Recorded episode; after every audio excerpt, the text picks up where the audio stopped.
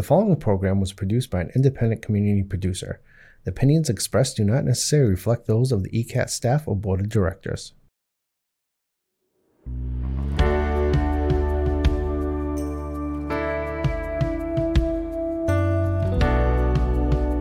Giving a voice to the voiceless, pulling stories out of the shadows and putting them under the spotlight, making sure that each person is valued and cared for. This is Humanity First with Peter Evers, presented by BAMSI. Hi, everybody, and welcome to another edition of Humanity First. My name is Peter Evers, and I work for BAMSI. Uh, the format of this show is uh, we've been going for a few weeks now, and um, we we talk a little bit about what's going on in our community, and then we have some guests. And we have some great guests coming in today. Uh, we have a couple of BAMSI employees uh, who work in our HIV and AIDS and harm reduction program, and they're going to talk a little bit about Pride Month, um, and that's where I'd like to start. Uh, Pride Month is such a wonderful example of a society or a culture uh, ensuring that we are inclusive, that everybody has a voice, and um, and as we'll talk about a little bit later, its roots lie deep uh, in the heart of uh, people asserting their rights, um, beginning, of course, in San Francisco with the Stonewall protests, um, where you know, gay men and women, and in fact, the whole protest was start by, started by an African American trans woman, pushing back against prejudice and addressing prejudice. I think we've do, we've made some great um, progress over the past few years, but recently I think we've begun to worry a little bit uh, about a backlash. And, and here's an example uh, of what I'm talking about. This is an incident that occurred last Sunday.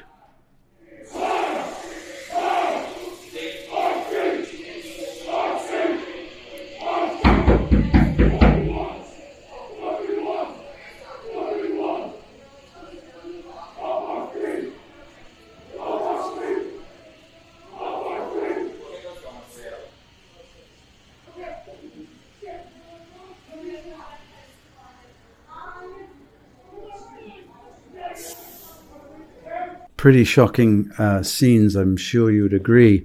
And this uh, is a protest by Nazis um, in New Hampshire uh, who were masked, as you could probably see, which is a little uh, surprising to me if somebody feels so. Um, uh, vehemently against whatever was going on, you'd think you'd be able to see those people's faces. You couldn't. Um, and in addition to that, um, this was a, uh, an incident that was uh, watched by the Concord police. Um, what they were protesting about was a drag artist, um, somebody called Juicy Garland, who is well known in the, the New Hampshire um, community, uh, reading to some children at a tea shop. Um, and it is pretty frightening to think that something like that would elicit such hatred uh, and such a violent response uh, to banging on the windows and uh, and affecting Nazi uh, salutes. Um, it shows me in a way that there's still a lot of un- misunderstanding around the issue of gender and gender politics is something that has uh, has really come into play, and we're going to talk about that in the next section a little bit. But I don't want to I don't want to sort of miss the fact that we are celebrating Pride Month and people are feeling that this is a place where people can be safe, where people can be themselves. And the right to self determination, in my opinion, is one of the most important things about a democracy and one of the p- most important things about this wonderful country, America. We'll be right back. Hi, I'm Jamie. I'm an essential worker here at BAMSI, and I'm a nurse. Nurses are essential here at BAMSI because as nurses, we really have the opportunity to make an impact. We have very small ratios, so we have the opportunity to really learn everything about the person served and be able to give the best care. It really serves such a great purpose for me as being a nurse and really why I came into nursing. Learn more about nursing opportunities at bamsijobs.org. Giving a voice to the voiceless, pulling stories out of the shadows and putting them under the spotlight, making sure that each person is valued and cared for. This is Humanity First with Peter Evers, presented by BAMSI. Welcome back, everybody. Um, and it's been um, a good conversation so far, but it's just about to get better because we have two special guests uh, to welcome to the studio today. Uh, Chase Garvey, uh, who is our transgender health navigator and um, Todd Foy, who is our Senior Director of HIV Services. Welcome, and thank you so much for coming on, on the program today. Thanks for having us. Thank you. So, picking up a little bit where we were before, um, and, and actually, what we'll do first is that, um, you know, uh, people who listen to this show regularly as, uh, know that this is a BAMSI show that is put on by BAMSI. Um, but we don't always talk about programs at BAMSI. We tend to talk a little bit more about issues of social justice and, uh, and, and, issues affecting people relative to their social determinants of health. Um, harm reduction is something uh, that BAMSI has been doing for a long time. Harm reduction is something that for a long time uh, has been remarkably effective for people who struggle with the disease of addiction, and yet in our communities is still um, looked on as something uh, with great suspicion. Uh, even in the wonderful city of Brockton, we uh, quite often come up against some difficulties and, and perhaps some old notions and conventional wisdoms around um, substance use. So, um, Todd, maybe we could start with you.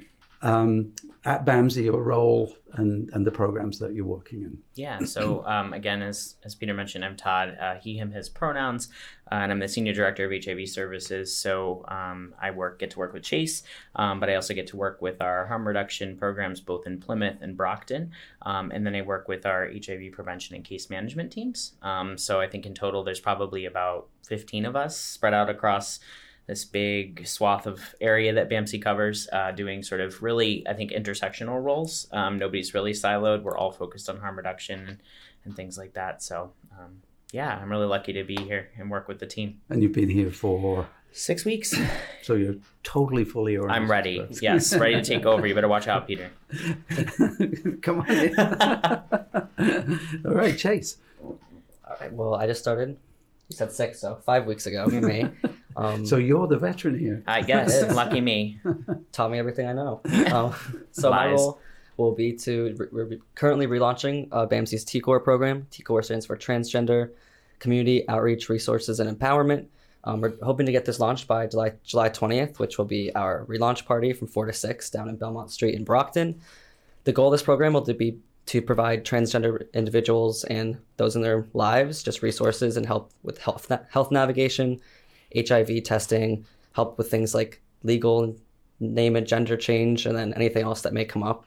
Um, we're open to people of all identities, so not just trans people, but that's what we're going to be focusing on. And we're starting in the Brockton area, but hopefully we'll be expanding down to Plymouth and then wherever else people need our help. Speaking of Plymouth, we recently had a grand opening, although we've been there for a year. Uh, do you want to talk about that a little bit? Because it was such uh, a wonderful day. Yeah, no, it was great. Chase and I were both there. Peter was there. Uh, so we opened it, not new, as Peter says, um, but we kind of soft launched, hard launched, however you want to look at it, our new um, harm reduction program in Plymouth. Um, so 385 Court Street in Plymouth. Uh, it's basically a drop in center. You can come in any day of the week between 10 and 3. Um, we have, you know, clean syringes. We take back clean syringes. We give out Narcan. We do trainings, groups. Beautiful space. Uh, walls are freshly painted. There's a kitchen. Um, so we're really encouraging members of the community uh, to to use that space. And and you know, I want people to think about it as a, a space for all people. You do, you know, no matter where you are in either your recovery journey or if you're not in recovery, maybe you're coming because you have a family member who's in recovery or someone who's using. We're we're here for everyone. But uh, we launched that program last Thursday evening, and we had I think it actually totaled around 100 people cycling in and out over the course of two hours. So amazing. Awesome. Yeah. and when we think about um, Plymouth and Brockton, two very different communities. Yes. And, and a, a, big shout out uh, to the mayor of Brockton, uh, Robert Sullivan, who really helped us get into Plymouth a year and a half ago and began conversations about need in that community. It is a community of great need. It is a, a community of uh, suspicion around some of the harm reduction stuff that we've done. But on that day, to have 100 people yeah. come out uh, they knew you were there already. The soft launch was a great idea.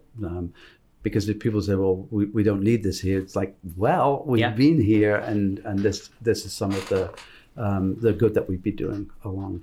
So let's shift uh, to the broader picture. Obviously, this month is Pride Month, um, and we've had a lot of wonderful um, events uh, going on, and you know, as as I talked about in the um, in the opening monologue, we live in a very confused time at the moment. Um, you know, when we think about um, the LGBTQ plus population, um, this is a population that's been around forever. This is a pop- population that has existed in every culture. Uh, and, you know, when we were talking about this morning, I had identified um, you know, Stonewall as a moment in time, the beginning of a movement. And I, I still truly believe that. Uh, and, and actually, Pride Month gives a nod to Stonewall. And just for people who don't know, uh, that was an event that happened in um, 1969, the same year as man walked on the moon, actually, which gives you a little bit of perspective about that, what gay rights were uh, in America at that time. You know, a backdrop of, you know, people being uh, kicked out of the army, people being, being, um, so that laws being um, written up to um, basically legislate people um, out of existence. And that makes you raise your eyes a little bit and say, how could that happen?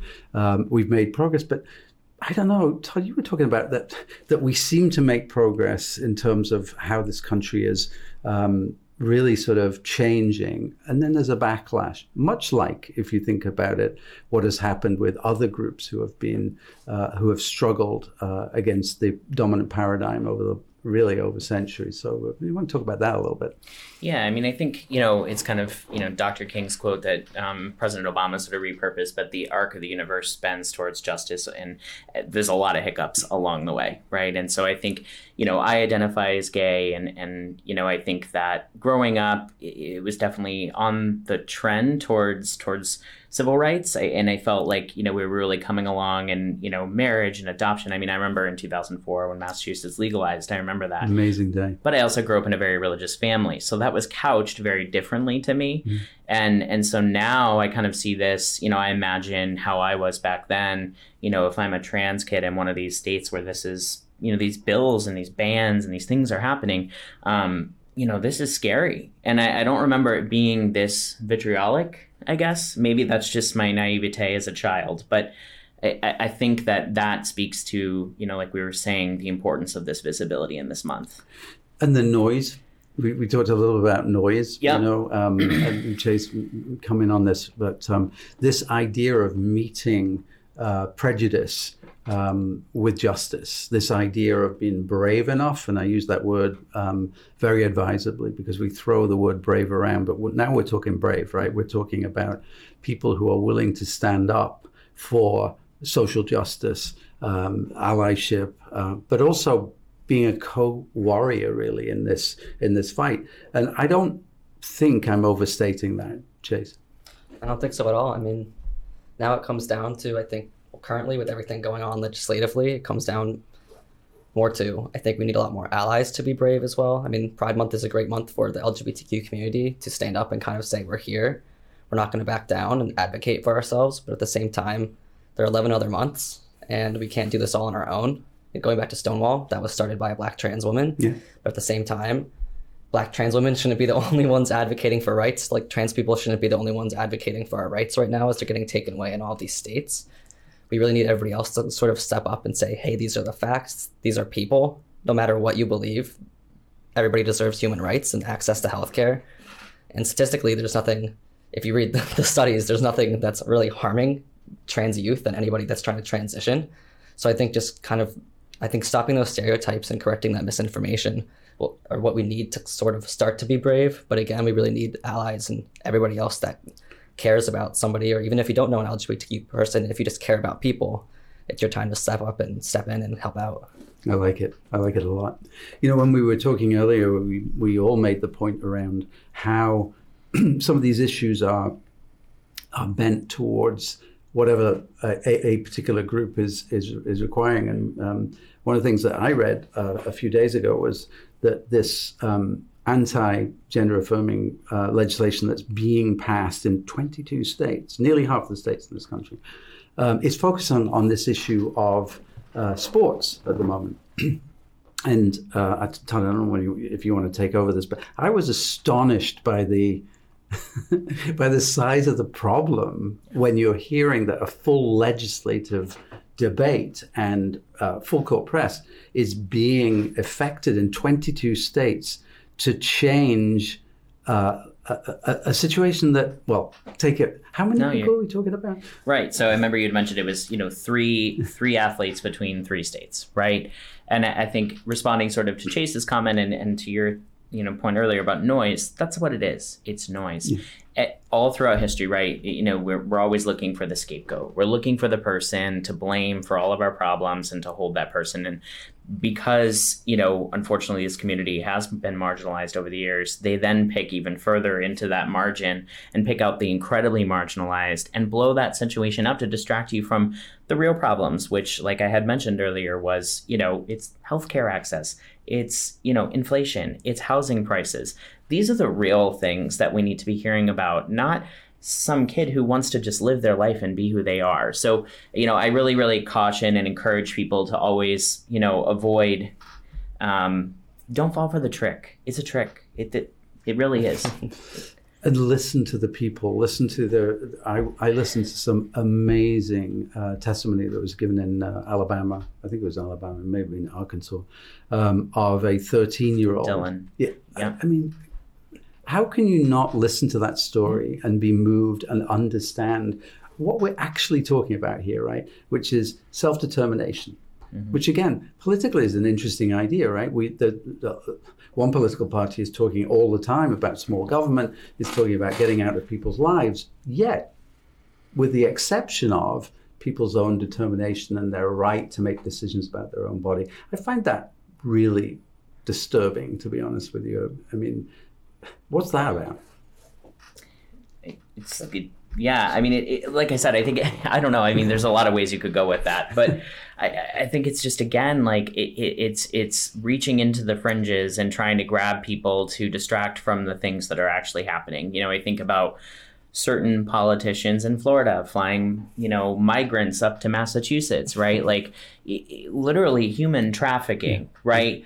But we're going to not pay attention to that. We're going to distract you with well, you know, what about what about the locker rooms? And and what about the kids? Do you know what the leading cause of death among children in the United States is? Gun violence. Mm-hmm. Followed by suicide. it's terrible mm-hmm.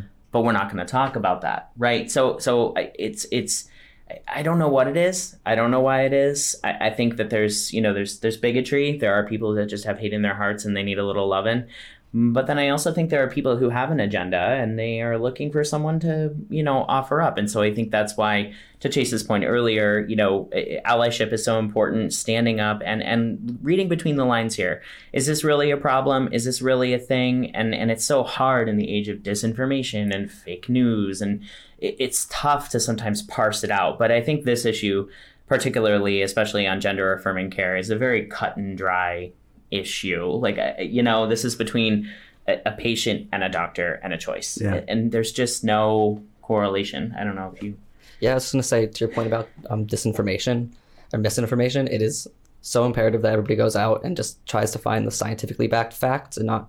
And as hard it is to say, you can't even listen to the representatives anymore because there have been a lot of representatives. I'm thinking of a particular one on an interview I want to say with Jon Stewart, who put the rate of, I think, transgender children that regretted it at somewhere between 60 and 70 percent. And in reality, the rates of children that are um, detransitioning, um, according to the Trans Youth Project over at Princeton University, is closer to about 2%. If you compare that to rates of like people that regret knee surgery, uh, get regret knee replacement surgery or hip replacement surgery, those tend those tend to be between 10 and 20% of a, of a regret rate. So if you compare it, if you look at it that way, that regret rate is so much lower than so many other everyday things. However, the media tends to cling on to that, overinflate it, and they use that as a point of like, oh, these children regret it. You shouldn't let your chil- child do it. We need to start introducing these regulations. And the scary thing that you were talking about before, that Peter brought up with trying to regulate people's bodies. Six or seven years ago, there were less than 50 bills that were being passed to try to regulate trans people's bodies. And in 2023 alone, and we were in June, we're in excess of 450 bills that have been introduced across 22 states, I believe, to try to regulate people's bodies. And it is terrifying because you can't claim that you don't want a government being involved when now you have a government telling people directly what you, they want you to do with your body. And another scary aspect of that is it's starting with youth. And in several states now, they're starting to try to introduce that ban to um, transgender adults. So the question becomes, well, where does it end? does it end? Does it end with this? Does it end with trying to force women to get abortions? uh, where does it end? Yeah. And the, the idea of intersectionality is so important in these conversations, right? That when we looked at the, the op- at oppressed groups, we look at people who are under the microscope for whatever reason, that idea of, of, of, of following that pathway through what people, what injustice is. And it looks very similar in every one of those cases. You know, we are running out of time, which is so Already. annoying because it's such a great conversation. I guess I'd just like to um, finish uh, on a high note. Pride, you know, Pride, it, it's such a wonderful event. We've talked a little bit about the history of it. Um, what's your favorite? Um, what's your favorite bit of Pride Month? Oh boy, that is my favorite. I mean, I, I think for me, it's always just been having again grown up in a home that didn't all didn't necessarily support who I was, and you know faced challenges with that. It- having sort of the global community, you now be that person to echo and say you're okay and you're accepted. And I, I think that's you know my advice to folks during this month. If you're you know not in the LGBTQ community, go hug a queer person. Mm-hmm. Go tell them they're loved. Go tell them they're important. Listen to them right that's that's what we want and that's what i think is so important Yeah, yeah, cheers. I'm in the same boat. My favorite thing about Pride Month is just the community, which is why I love Pride events and going to them because it's for many people you don't get that day to day opportunity to be, to be surrounded by other queer people, and for me like that's a space that's just a safe space. You get to celebrate everybody, and also the more allies that show up, just you feel more of the love at the end of the day. You know what I really love about it is that uh, when you go and you celebrate, you'll see somebody, and that person is a male, white, probably in their 60s, who is standing by their child and celebrating. And it's just wonderful to think how families, and I know this isn't true in every case, but when families are flexible, when families are adapted, when they realize that the love that they have for their child is greater than anything else, it gives me a lot of hope. Um, having said that, I know there's a long way to go. Thank you so much for coming in. It's been great. And I think we talked about doing a sequel to this before we even did the first one um, because there's so much uh, to cover. But uh, I really appreciate you coming in. thank you Thank you so much. we'll hold you to it Thank you, everybody. Goodbye.